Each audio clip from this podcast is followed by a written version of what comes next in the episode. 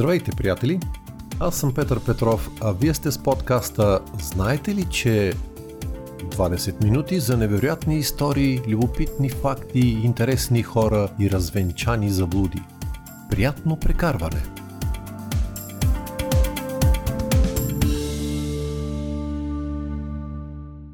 Макар да има писмени свидетелства, че хората се я приемали за вярна поне в 1856 през 1879 немският писател Фридрих Теодор Вишер развива за пръв път в романа си Аух Айнер концепцията за Die Tücke des Objects – комична теория, според която неодушевените предмети заговорничат срещу хората. По-късно, през 1948 хумористът Пол Дженингс развива идеята и така се ражда теорията за резистенциализма. Думата е съчетание от глагола резист – съпротивлявам се, и философската школа на екзистенциализма. Според теорията, обекти, които причиняват проблеми като изгубени ключове, очила или бягаща подскачаща топка, проявяват висока степен на злоба към хората. Тя постулира наличието на война между хора и неодушевени предмети. Според нея, всички малки неприятности, които предметите причиняват през деня, са всъщност битки от тази война.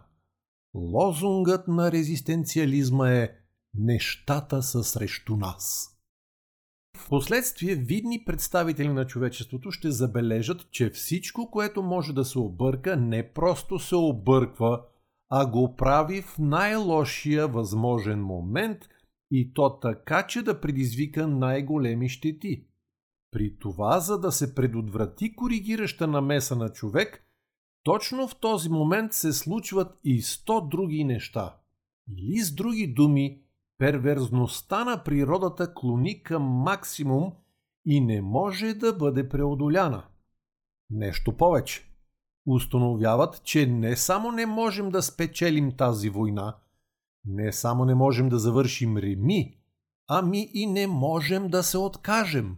С други думи, не си въобразявайте, че ако откажете да си намажете филия, ще запазите килима чист.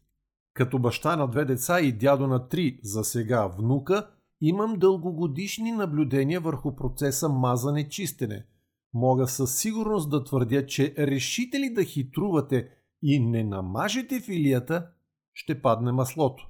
А ако и наругаете, за наказание, докато търсите с какво да почистите, някой неволно ще го настъпи, без дори да забележи.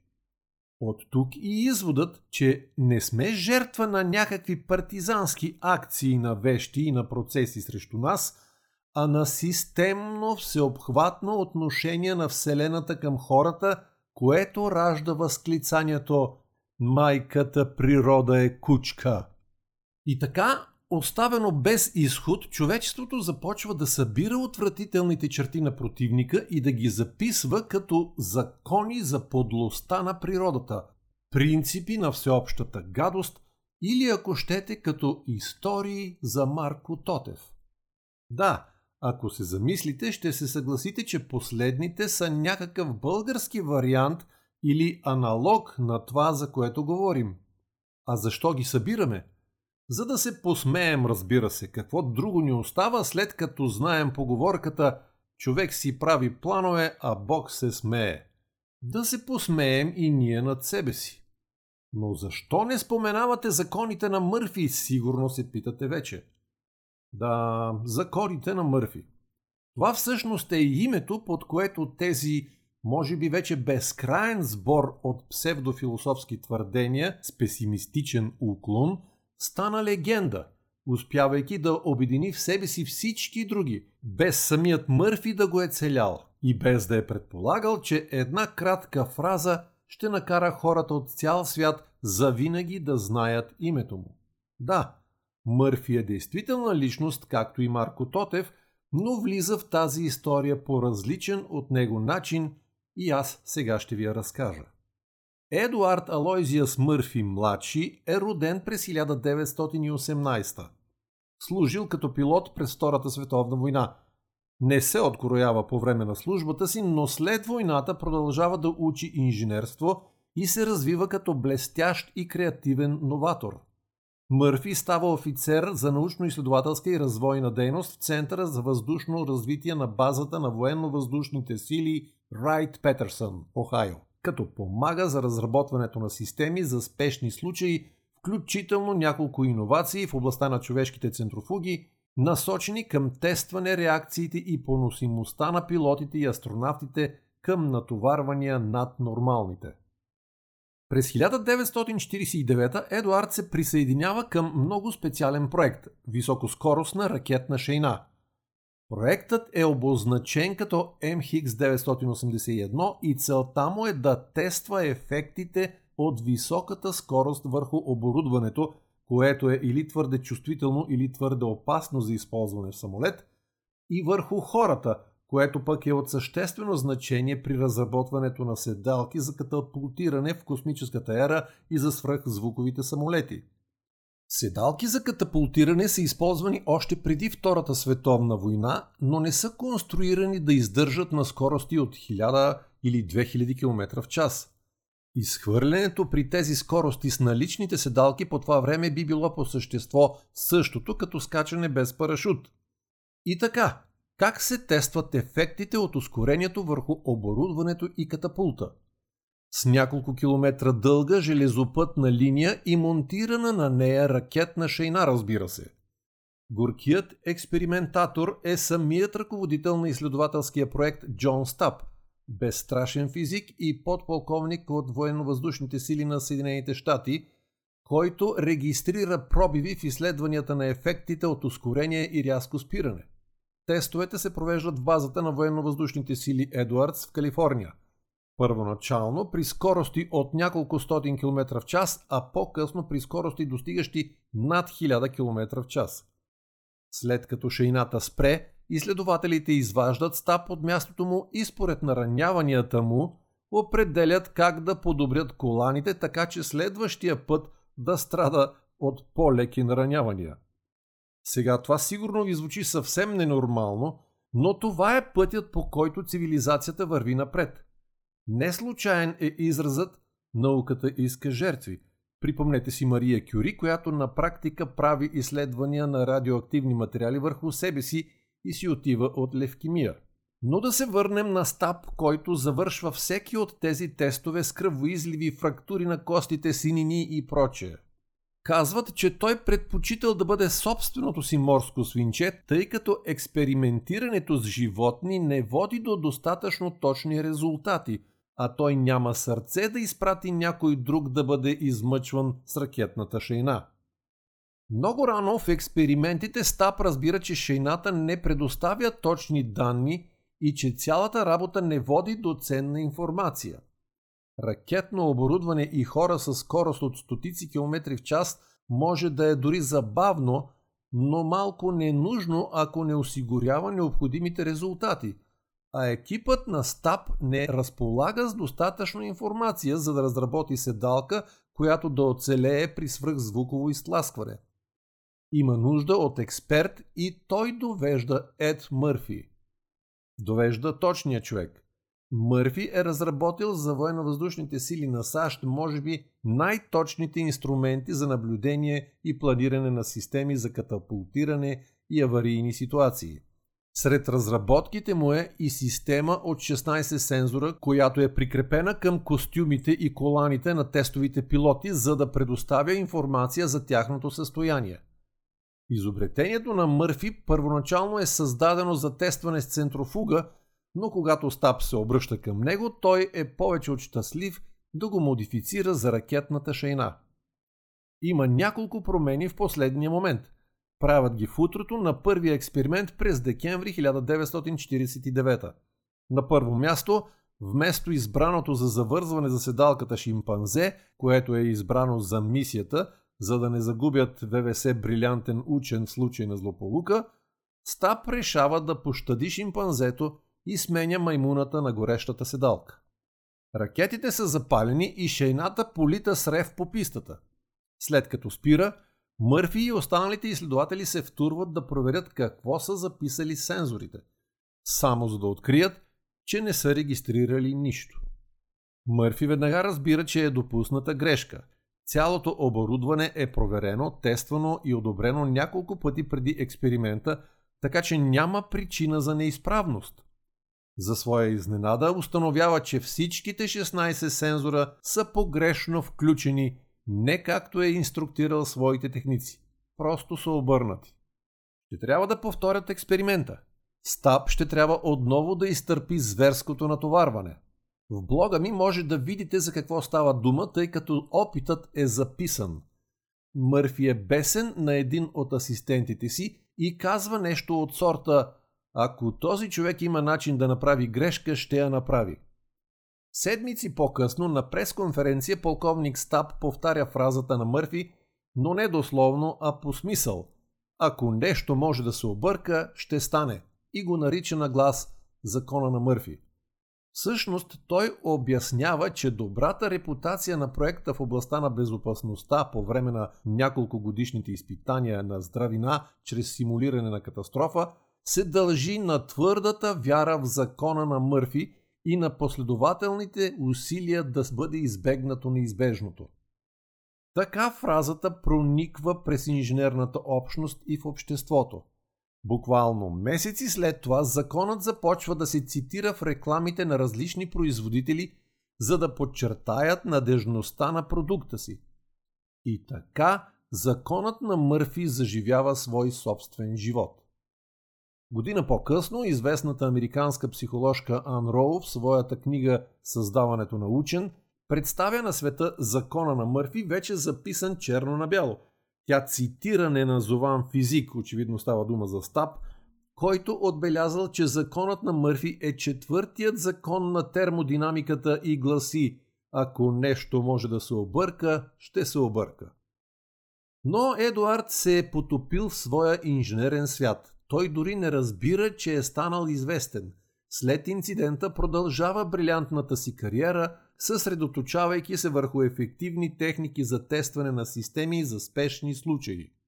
Работи в някои от най-амбициозните проекти на Съединените щати, включително космическия кораб Аполо, изтребителя F-4 Phantom, стратегическия разузнавателен самолет Blackbird, хеликоптера Apache и други.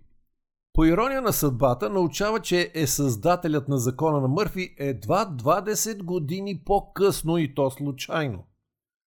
Отива си от този свят през 1990.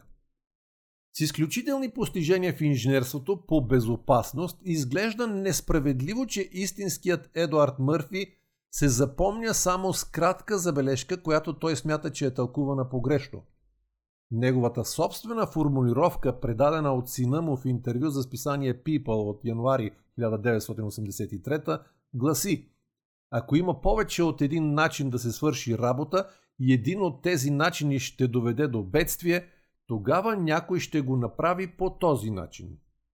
И макар, че днес, когато нещо се обърква, всички казваме това е законът на Мърфи, историците посочват, че той е бил познат и изричан далеч преди да бъде именуван на него.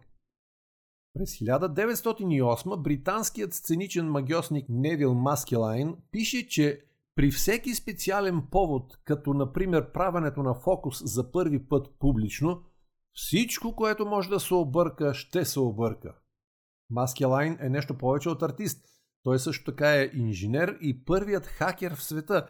През 1903 той хаква демонстрацията на Маркони за безжична телеграфия, доказвайки, че твърденията на Маркони за сигурна и лична комуникация са в най-добрия случай преждевременни. Маркони не е вярвал, че нещата могат да се объркат по този начин. Версия на закона може да се намери още по-рано в доклад на Алфред Холт от среща на инженерно дружество от 1877 година – Установено е, че всичко, което може да се обърка в морето, обикновенно се обърква рано или късно, така че не е изненадващо, че собствениците предпочитат сигурното пред научното, пише той. На Холт се приписва създаването на парахода за дълги разстояния, който променя световния транспорт. Но има и още по-ранна версия на закона. Математикът Август де Морган пише през 1866 Първият експеримент вече иллюстрира истината на теорията, добре потвърдена от практиката. Каквото и да може да се случи, ще се случи, ако направим достатъчно изпитания. И така, какво научаваме? Че повече от век и половина блестящи умове се опитват да използват логиката, за да обяснят факта, че нещата могат да се объркат за всеки по всяко време. Техните цитати звучат еднакво, защото всички са страдали от един и същ проблем. Дори най-големия гений е просто човек и обикновено зависи и от други хора. Но какво е мислял Едуард Мърфи Джуниор по въпроса? През 2003 по време на церемонията по връчване на Нобеловите награди, неговият син казва, че баща му е бил разочарован от смисъла, който законът е придобил сред широката общественост. През цялата си кариера като инженер по безопасността, Мърфи е целял предотвратяване на всички възможни грешки преди някой да пострада. А сега, когато някой изпусне автобуса и си казва под дяволите законът на Мърфи, това е ужасно презрение в очите на инженера. Това не е неговият закон, а просто резултат от липса на планиране. Що се отнася до другия герой от историята, полковник Стаб, който след това е повишен в чин генерал, насочва работата си към безопасността на автомобилите, доказвайки на началниците си в ВВС, че повече пилоти са загинали от автомобилни катастрофи, отколкото от самолетни. Той има съществена заслуга за приемането на закони за автомобилните колани и подплатените арматурни табла, с което спасява буквално хиляди животи годишно. Междувременно, инженерингът за надежност в стил Мърфи доведе до създаване на защитени от грешки дизайнерски решения във всички технологични сфери. И електрическите щепсели, които не могат да се включат погрешно, са най-малкото в това направление – а постигането на надежност и сигурност в днешния технологичен свят е най-хубавото, до което законът на Мърфи е довел. Но така ли да завършим? Няма ли някое забавно правило, на което да се усмихнем за край на днешния епизод? Ето няколко за десерт. Предполагам не знаете, но има закон и на госпожа Мърфи. Той е следствие от закона на Мърфи и гласи всичко, което може да се обърка, ще се обърка докато Мърфи е извън града. Всяка съпруга ще потвърди, че всички битови проблеми у дома възникват, когато половинката я няма. Има и закон на Мъфри. Той има няколко версии, а грешката в името е умишлена и сега ще разберете защо. Всяка публикация, коригираща грешка в друга публикация, съдържа поне една грешка. А замисляли ли сте се дали няма и други шегаджийски закони извън материята за подлостта на природата? Докато подготвях епизода, се натъкнах на цяла поредица от такива, които макар да не са придобили голяма известност, притежават същия фин хумор и звучат като афоризми. Ето няколко примера. Закон на Стиглер. Той гласи, че Никое научно откритие не е кръстено на неговия първоначален откривател. Примери. Законът на Хъбъл, който е изведен от Джордж Леметър две години преди Едуин Хъбъл. Питагоровата теорема, която е била известна на вавилонските математици преди Питагор. Халеевата комета, която е наблюдавана от астрономите най-малко от 240 година преди новата ера. Самият Стиглер назовава социолога Робърт Мъртън като откривател на закона на Стиглер, за да покаже, че той следва своя собствен указ, въпреки че феноменът преди това е бил забелязан от други. Закон на Сегал Човек с часовник знае колко е часът. Човек с два часовника никога не е сигурен. Впрочем, и тук законът е само приписан на Ли и Сегал и доказва правотата на предния закона на Стиглер принцип на ширки. Той се отнася за бюрокрацията и гласи институциите ще се опитат да запазят проблема, на който са решението. Но това не е единственият, който опитва да опише явлението бюрокрация. Спомняте ли си закона на Паркинсън? Ето ви още един. Железният закон за бюрокрацията на Пурнел. Във всяка бюрокрация хората, отдадени на благото на самата бюрокрация, винаги имат контрол. Тези, посветени на целите, които бюрокрацията би трябвало да постигне, имат все по-малко влияние, а понякога биват елиминирани напълно. Закон на Ротбард. Той пък е в една група с принципа на Питър и гласи всеки специализира в собствената си област на некомпетентност. Закон на Пут. Технологията се контролира от два типа хора. Едни, които разбират това, което не управляват, и други, които управляват това, което не разбират. Тук само ще добавя от себе си, че първите знаят отговора на въпроса как, а вторите на въпроса защо. Закон на Луис. Коментарите към всяка статия за феминизма оправдават феминизма. На пръв поглед звучи абсурдно, но отрицателните коментари всъщност доказват нуждата от феминизъм. Брасначът на Ханлон пък се занимава с темата, от която са се вълнували Дънинг и Крюгер и гласи Не приписвай на злобата това, което се обяснява адекватно с глупостта. Закон на Кънингъм. Най-добрият начин да получите правилния отговор в интернет е да не задавате въпрос, а да публикувате грешен отговор. Четвърти закон на Августин. Ако можете да си позволите да рекламирате, не е необходимо. И накрая закон на Хофштатер. Винаги отнема повече време, отколкото очаквате, дори когато вземете предвид закона на Хофштатер. Да, този епизод ми отне повече време, отколкото очаквах, дори като взех предвид закона на Хофштатер.